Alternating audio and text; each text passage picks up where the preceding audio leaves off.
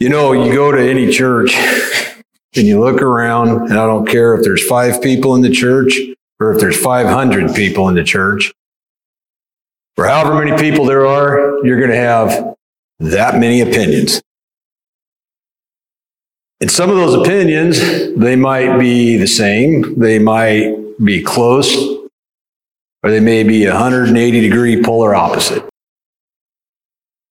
But what I want to want you to understand this morning is I'm talking to everybody here as believers. So that's five to 500 believers with 180 degree opinions. That ought to be interesting. So let's keep that in mind as we go through this, that we're, we're talking about believers and our varied opinions. I'll read through the scripture this morning as we customarily do, and then we'll pray again, and then we we'll get started. So 1 Corinthians 10, 23 through 33 says, All things are lawful, but not all things are helpful. All things are lawful, but not all things build up. Let no one seek his own good, but the good of his neighbor. Eat whatever is sold in the meat market without raising any question on the ground of conscience. For the earth is the Lord's and the fullness thereof. If one of the unbelievers invites you to dinner and you are disposed to go, eat whatever is set before you without raising question on the ground of conscience. But if someone says to you, This has been offered in sacrifice, then do not eat it, for the sake of the one for who informed you, and for the sake of conscience. I do not mean your conscience, but his. For why should my liberty be determined by someone else's conscience? If I partake with thankfulness, why am I denounced because of that for which I give thanks? So whether you eat or drink or whatever you do, do all for the glory of God. Give no offense to Jews or to Greeks or to the church. Just as I try to please everyone and everything, I do not, I do not, I do not seeking my own advantage, but that of many that they may be saved. Heavenly Father,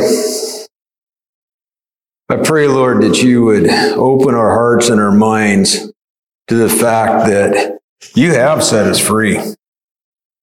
But with that freedom also comes a responsibility and an obligation, an obligation to one another. So, Father, I pray that you'd be here this morning and that it would be your words that are heard and not mine. In Jesus' name, amen. So look around you today. Be your, your sphere of influence, the people that you associate with and in those that you don't associate with. Everybody is taking polar sides to, it seems, almost everything. Pick your topic and we'll argue over it for the sake of an argument. That's where we're at today. You know, in America, we, our ethos has been individualism. And today we've taken that individualism to a whole new level. But unfortunately, we're doing it at the expense of those around us. We're, we're, we're, I'm going to be me, and I don't care what that does to you. And that's kind of where we're at today. And it's unfortunate. Um, and I think we're going to see in this passage as we go through this, that's, that's not what God intended. It's not what God wants from us as Christians as believers. And remember, we're talking about believers this morning. All right? Verse 23, it says, All things are lawful, but not all things are helpful. All things are lawful, but not all things build up. Let no one seek his own good, but the good of his neighbor. A mature believer should not be caught up in legalism. I think we, I hope we would all agree on that. However, we also need to realize that there's a fine line between that and arrogance. And we need to understand that if I stand up here and I go, well, God has set me free from these legalistic views, and you are just stuck there, what am I doing to you if I do that? What are you doing to somebody else when you do that to them? And that arrogance that every one of us are guilty of, because I know I've done it and I've seen others do it, even when we don't mean to. But that arrogance can really have some damaging results on people around us. Because every one of us are at various stages of our faith, at various stages of how we understand God's word, where God has taken us on our personal journey, because God is working on each one of us differently. All to the same purpose. We're all going to wind up in the same spot, but I guarantee you that the path God is taking me on is not the same path He's taking Jeff or Jesse or anybody else on. And we need to be cognizant of that. And when I get, and when we, you know, scripture tells us over and over again um, that we're to love each other. We're called out to be known by our love for one another. That arrogance is not love. And if I use that arrogance and I tear somebody down, I'm not loving them. I'm not looking out for my neighbor when I do that. In scripture, if you look at John 13, 34 through 35, he says, this is Jesus speaking. He says, A new commandment I give to you that you love one another just as I have loved you. And he loved us even in our filth. So remember that. You also are to love one another. So I promise you, I have irritated him more than you have irritated me. And that goes for all of us. But guess what? He still loves me. He still loves you. Keep that in mind as we are dealing with one another in these varying opinions. 35 goes on to say, By this all people will know that you are my disciples if you love one another.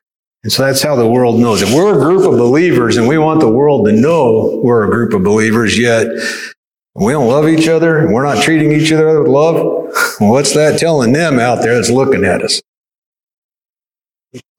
Doesn't look very good. And the thing about Jesus is, Jesus had patience with me. He had patience with you. He has shown me in you kindness and mercy and grace. And that's what we need to be showing each other. And to love others is to be empathetic with them too. We need to, we need to be able to empathize with somebody. Because guess what? Even with non believers, non believers are caught up in their sin and they are destined to receive God's wrath. And prior to you coming to Christ, you were in the same boat. I was in the same boat. I need to remember that. So just because at this time God has pulled me out of that doesn't really make me a whole lot better than they are. So don't get cocky with your faith and don't get arrogant. Because there's many people out there that may not be saved yet. Yet's the key word. They will be. Because as long as we're here on earth, this side of heaven, and Christ hasn't come back yet, that means the fullness hasn't happened yet. That means there's still more out there that are yet to come to him. So keep that in mind when you're talking to somebody and you get the urge to look down your nose at them because they don't believe yet or they don't believe the way you believe. And also remember your struggles. Just because you're a Christian doesn't mean you're not going to struggle. We're going to struggle with things that legalism, we're going to struggle with uh, things I want to do and I like to do that, you know what, I know I shouldn't do. I'm human and I'm going to struggle with that. My struggle is going to be different than yours. Yours is different than mine. So I don't have any business looking down on you, just as you don't have any business looking down on me. We're to love each other where we're at.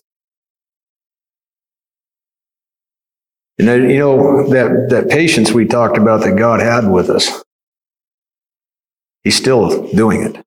He's still having patience with us. He is still showing mercy to us and grace to us.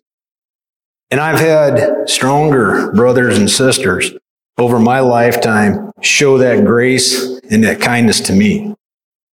And I know each one of you probably have had the same. And so we need to remember that and we need to be doing the same with others. This should be a continuous thing that we're doing daily. Look at Romans 15, if you would. Go to Romans chapter 15. We're going to start in verse 1.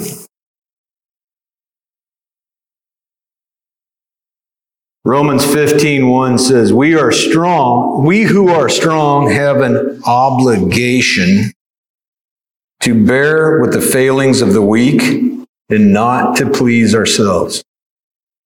Let us each, let each of us please his neighbor for his good, to build him up.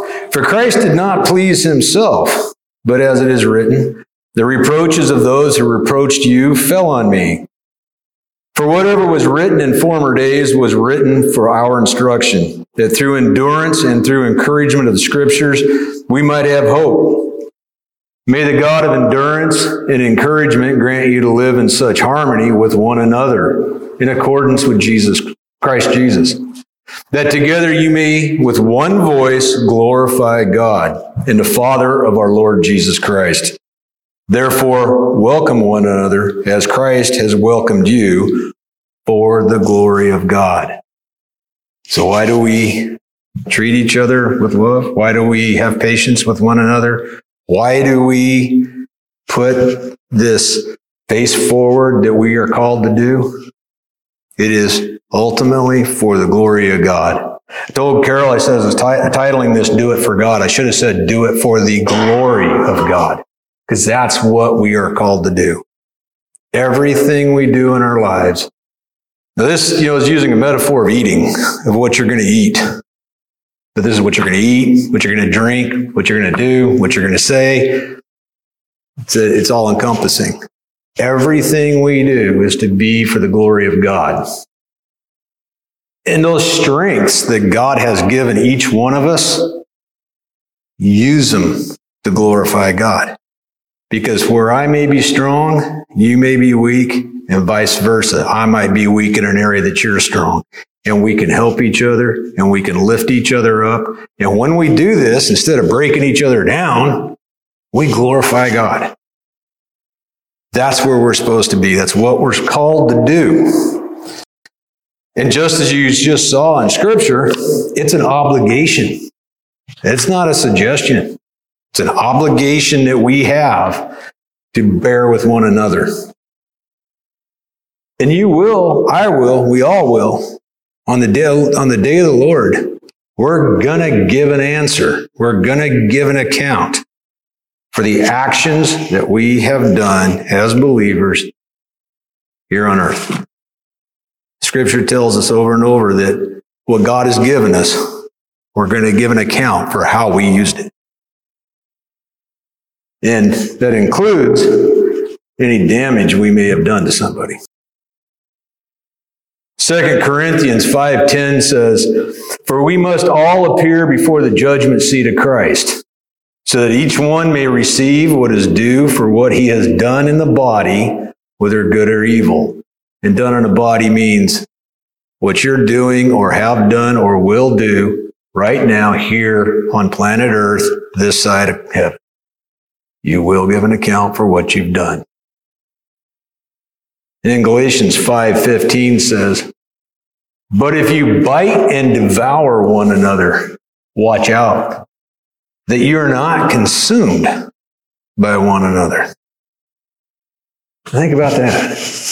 So if we're sitting here and we're arguing over things, debating, I believe, I, I, I think one way, you think another. So instead of coming together on this and working our way through it, we're just going to fight. What is that animosity and that bitterness going to do? It's going to devour our group. our body. Who does that, who does that support? Who does that make happy? Satan. If we get to the point that our arguing and our bickering and with each other because we disagree on topics, topics that are not relevant to salvation. Let's be clear on that. I'm not talking about those topics because there is, those are cut and dried. Right? I'm talking about things that don't pertain to your salvation. If all we're doing is sitting around arguing about these things and we're doing it, especially where people see us, the one we're making happy here is the prince of this world, Satan himself, because he's got us where he wants us, and we are not effectively doing what Christ has called us to do. If we're consuming each other, we are not glorifying God. We are not presenting the church, his bride, to the world. Keep that in mind. What's more important to you? Your pride, your neighbor, or the church? Keep those in mind. Verse 25 of 1 Corinthians says, Eat whatever is sold in the meat market without raising any question on the ground of conscience. For the earth is the Lord's and the fullness thereof. And we've all know, if you look at Acts 10, 15 says, you know, don't call unclean what God has called clean. But there are still people that are caught up in these. In, in, again, we go back to legalism. And a lot of this goes back to immature faith. And each of us, as we grow, we start to understand and we start to embrace the freedoms that God has given us through our salvation, that He has set us free from these binding chains of sin that every one of us was caught up in. And this argument, though, over what is clean, what is unclean, what is okay to do, what's not okay to do. I've seen this, I, I watched this in a church about 20, right about 25 years ago, 23 years ago. I watched the church just split right down the middle. I watched people leave the church hurt. I watched people leave church and never go back to another church. Others, fortunately, the majority of them that left went to another church, but it was heartbreaking. I was kind of immature in my time, so I didn't quite really understand what I was watching happen at the time. But it destroyed for a while this church.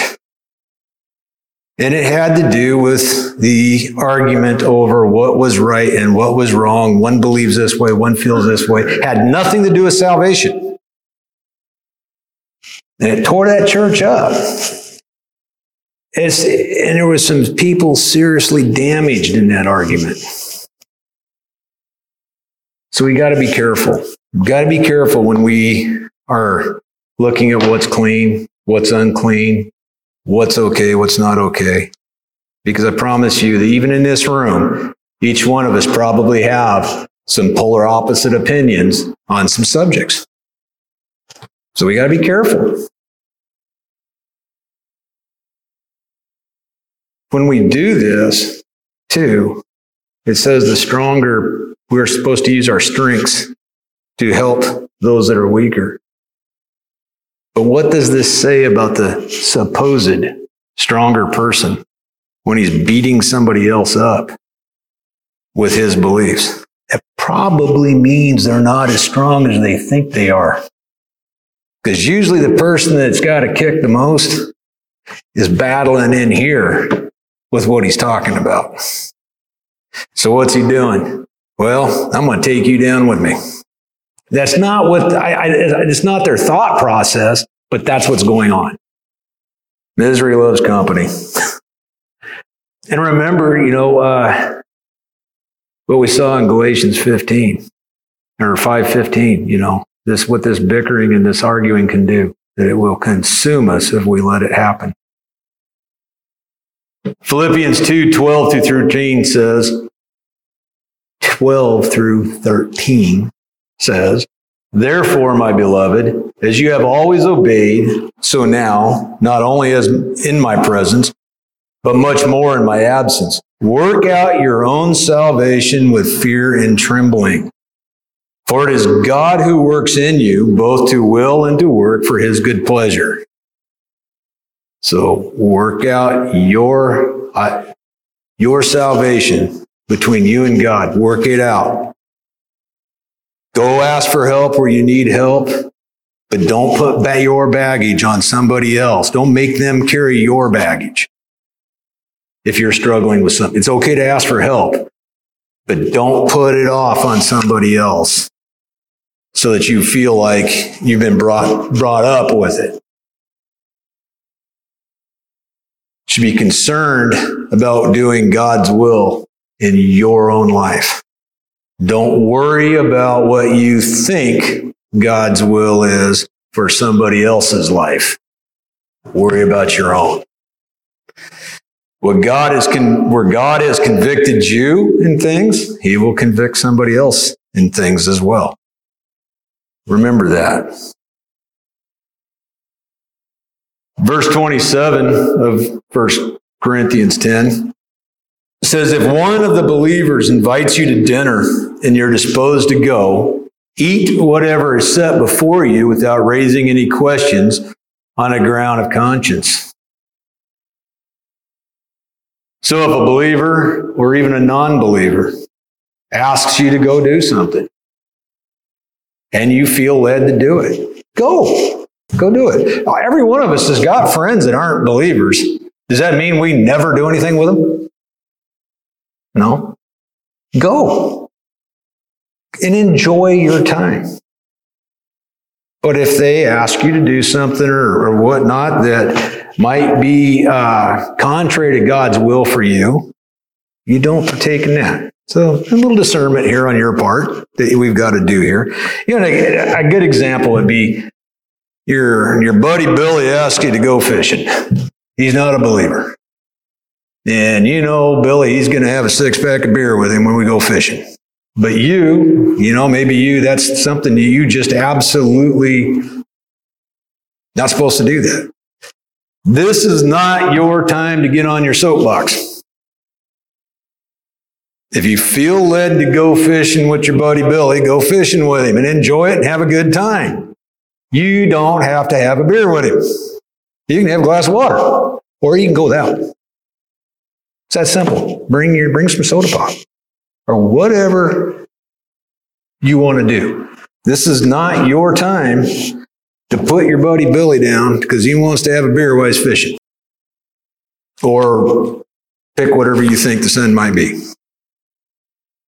Would be pretty miserable if all we ever did was sit at home, not go out with anybody, not visit with anybody, not do anything because we don't think alike. We don't believe the exact same way. It's going to be kind of boring sitting at home, right? Don't do that. Go out and have fun. But understand you don't have to participate in things that are contrary to God's law or contrary to God's will for you. And if somebody asks you to do something, just politely decline. Say, no, you know, I don't need that. Or, you know, and a lot of times you will find that by being quiet and just showing your beliefs quietly through your actions will say more than what will ever come out of your mouth. In chaplain training, they call this the ministry of presence just being there. The fact that you made yourself open to God to be in a moment that He has placed you in, to be of service to Him and to be used however He wants to use you in that moment. It's called the ministry of presence. You don't always have to open your mouth. A lot of times, the best thing you can do is keep your mouth shut. Now, if you think about it, the biggest example of that is Christ going to the cross. If anybody ever had a reason to complain about things that were being done and things that were being said, it was Christ. And what did he do? He was silent. And in his silence, he brought more glory to God than any of us ever could by running our mouths. So remember that. Maybe if God can, or Christ can hold his tongue, maybe once in a while we can. It's kind of hard for me. I got a big mouth. You know, another thing is, is that uh, in Matthew 9 10, it talks about Christ going to the house of the sinners, tax collectors and sinners. And I'm sure there were some things going on there that were not God's will, not pertinent to what God would want us doing. But it says Christ reclined at the table with them, and it says many said many tax collectors and sinners reclined with him. I'm imagining they enjoyed their time. I'm sure, I, am Paul, I mean, Christ didn't do anything that was contrary to God's will in these moments, but it says they enjoyed their time because that's the image you get when it says that they reclined. You know, they were talking and whatever it is they do, you do at dinner. And this is repeated in Mark 2, 15 through 22, and again in Luke 5, 29 through 39. Typically, when we see accounts being repeated in Scripture, there is a reason for it. God is driving home a point. Now, I'm, I'm not saying this is the whole point of these stories, but what I am saying is you can enjoy some time with a friend that believes different than you without you getting on your soapbox and beating them over the head with the Bible and beating them over the head with your beliefs. If, there, if there's a moment that God wants you to speak into their lives, if you'll be silent, God will open that door. And the timing will be His timing, not yours. And it'll have an effect. I promise you that. If you'll wait and let it be God's timing, it will be effective. Whereas if we do it the way Joe likes to do things, it makes a big mess of things. So don't be like Joe. And if we do it God's way and we do it in His timing, who gets the glory? Me for shooting my mouth off or God? God gets the glory. Verse 28 says, But if someone says to you, This has been offered in a sacrifice, then do not eat it for the sake of the one who informed you and for the sake of conscience. I don't mean your conscience, but his.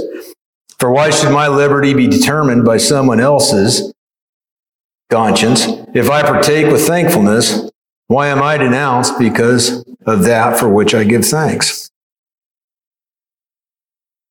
So if somebody invites you to do something, they're like, yeah, I know Joe's Christian. Ah, I'm going to see if I can get him to to do this. You know, this could be a test.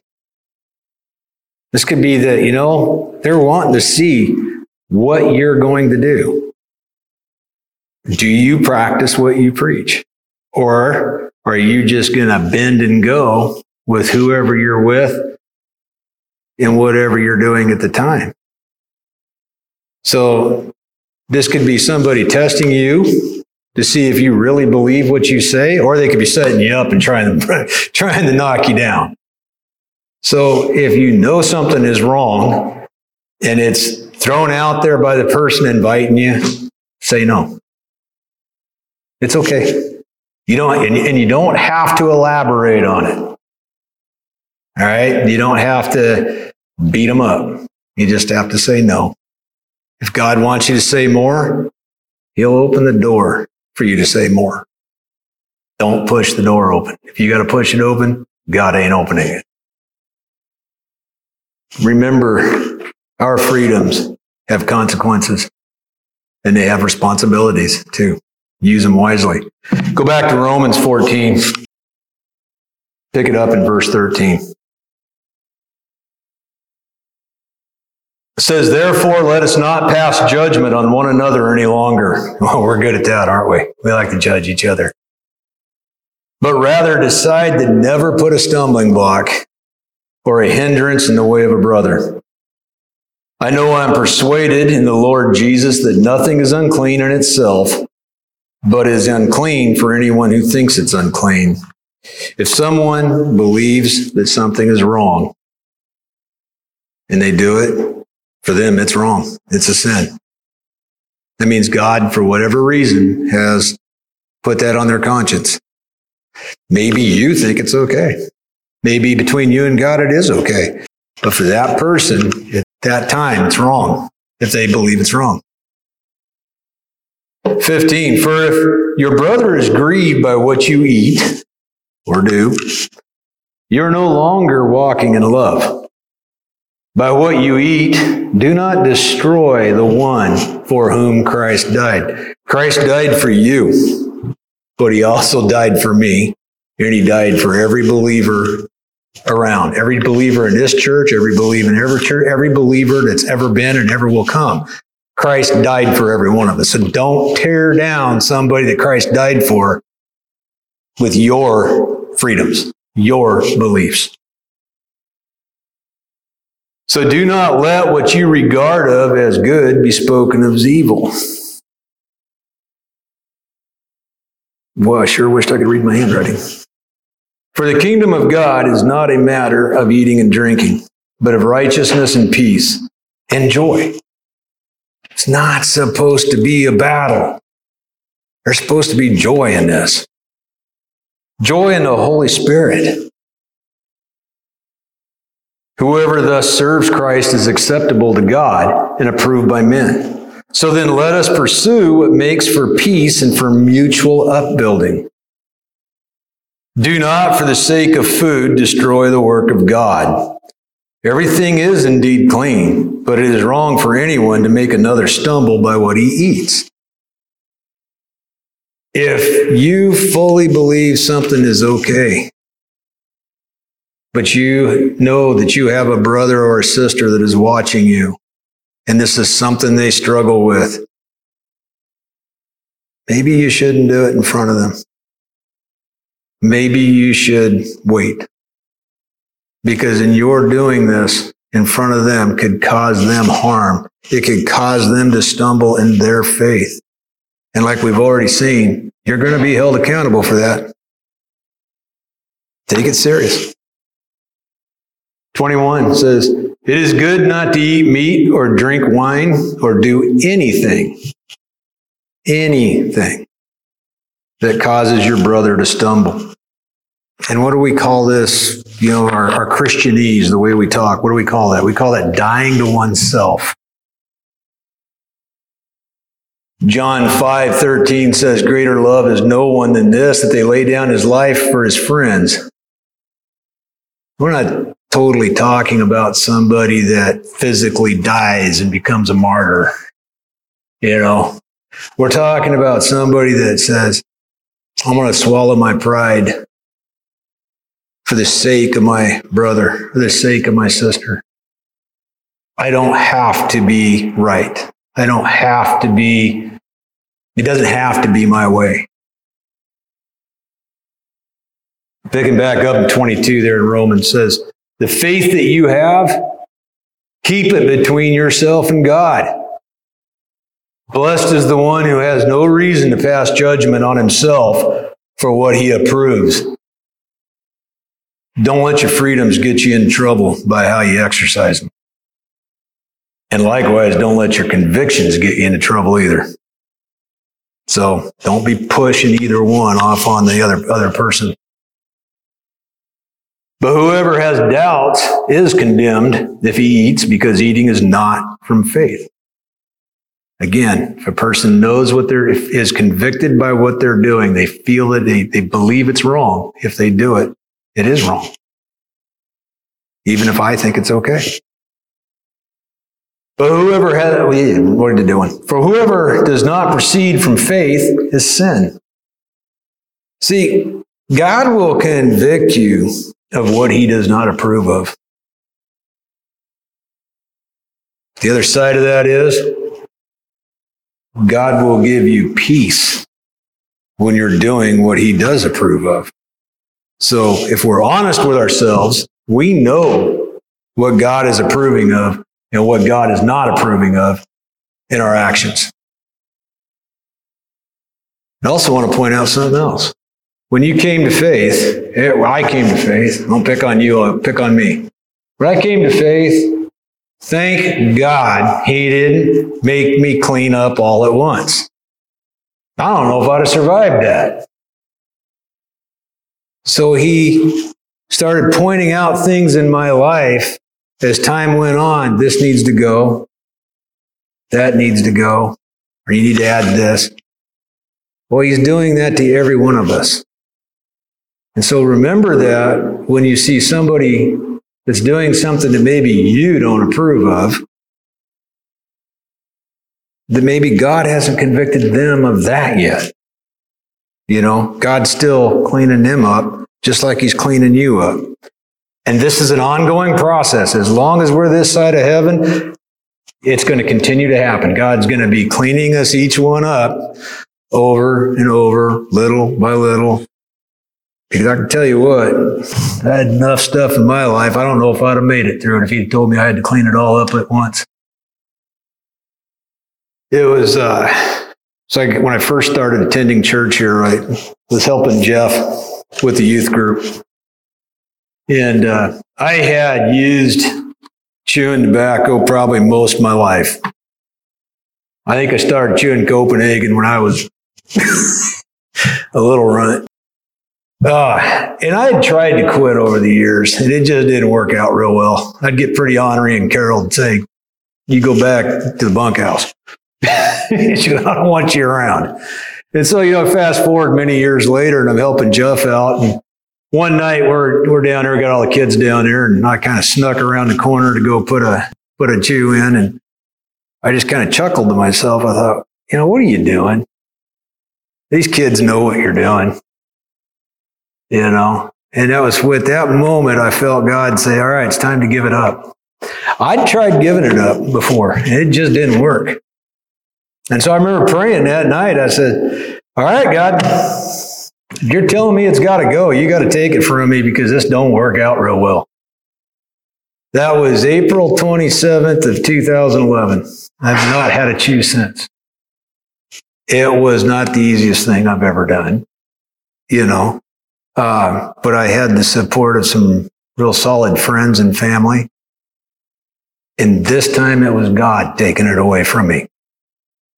And I made it. So that's what I, so I, I tell you that because I want you to understand that when it's time for you to give up something, God will let you know. He will convict you of it. And just because he hasn't convicted somebody else of it, you know, doesn't mean you get to beat him up.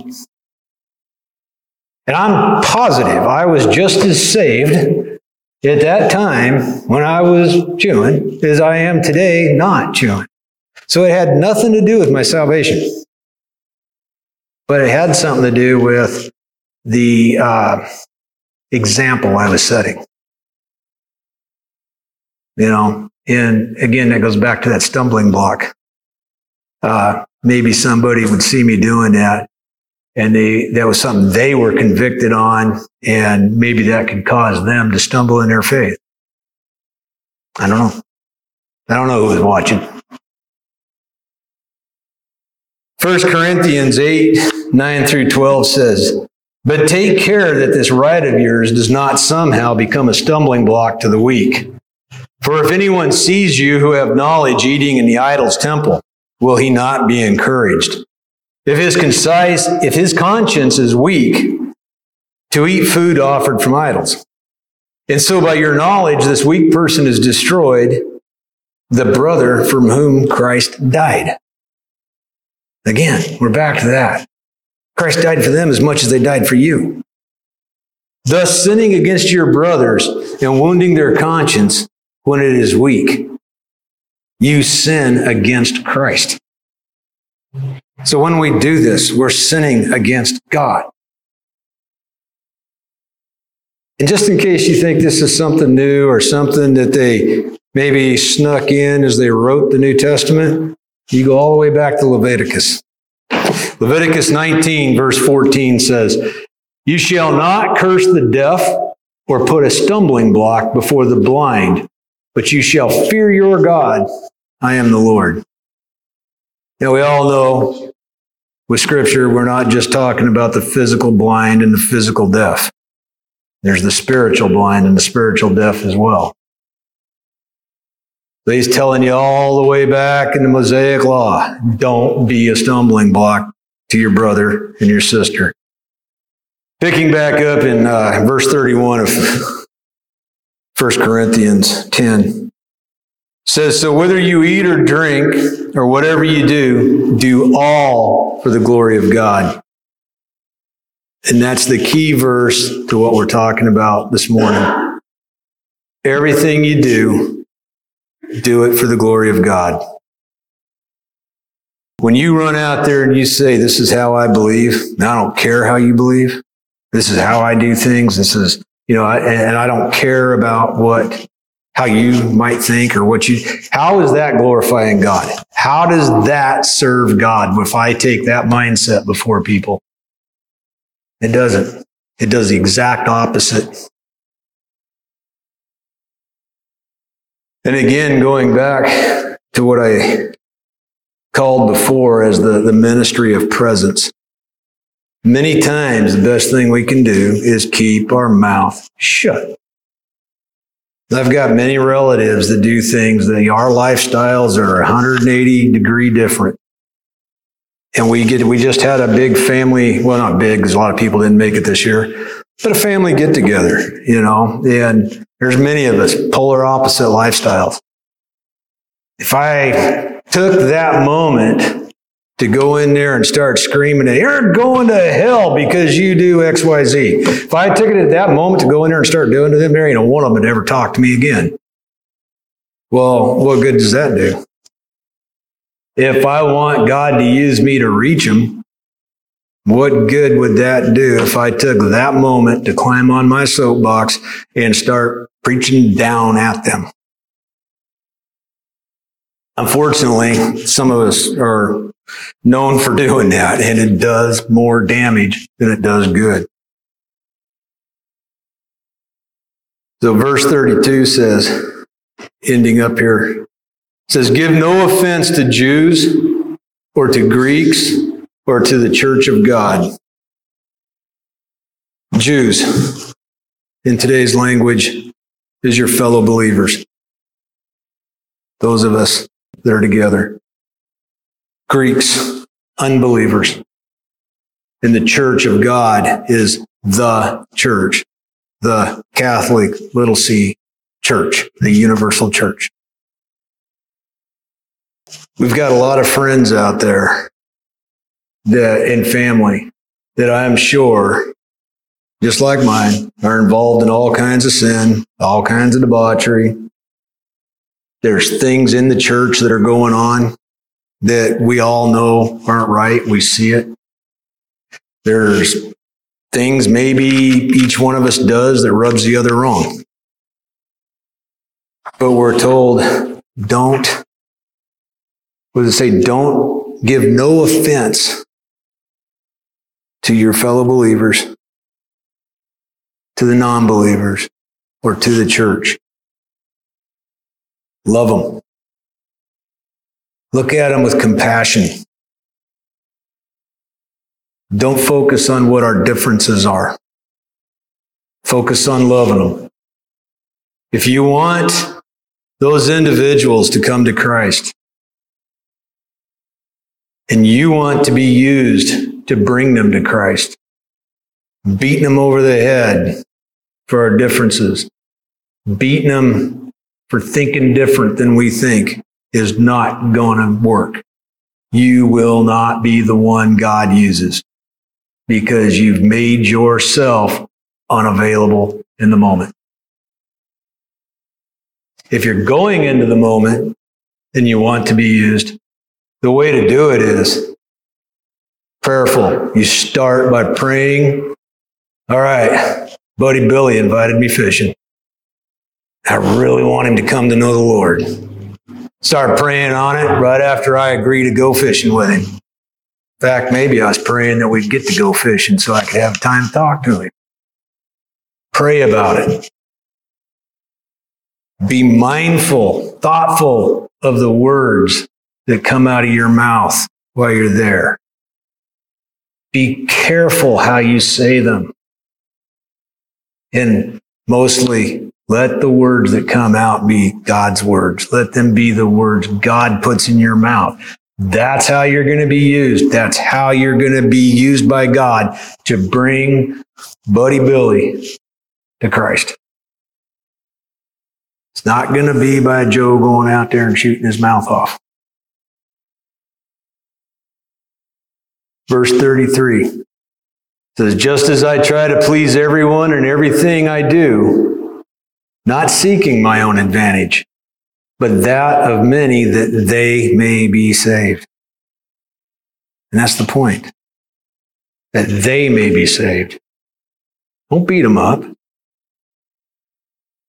Don't try to get on your high horse and tell them everything you think is right or wrong.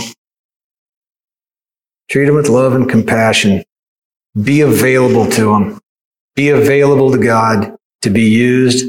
And you will. And God will use you.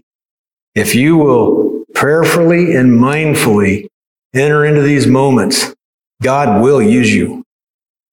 And it'll be cool to see happen. It is cool to look back and go, wow, that's pretty neat what just happened. And where did I come up with that at? you know, and then you realize that that was God speaking through you. That wasn't you. And that's when those moments happen. That's when you are your most effective.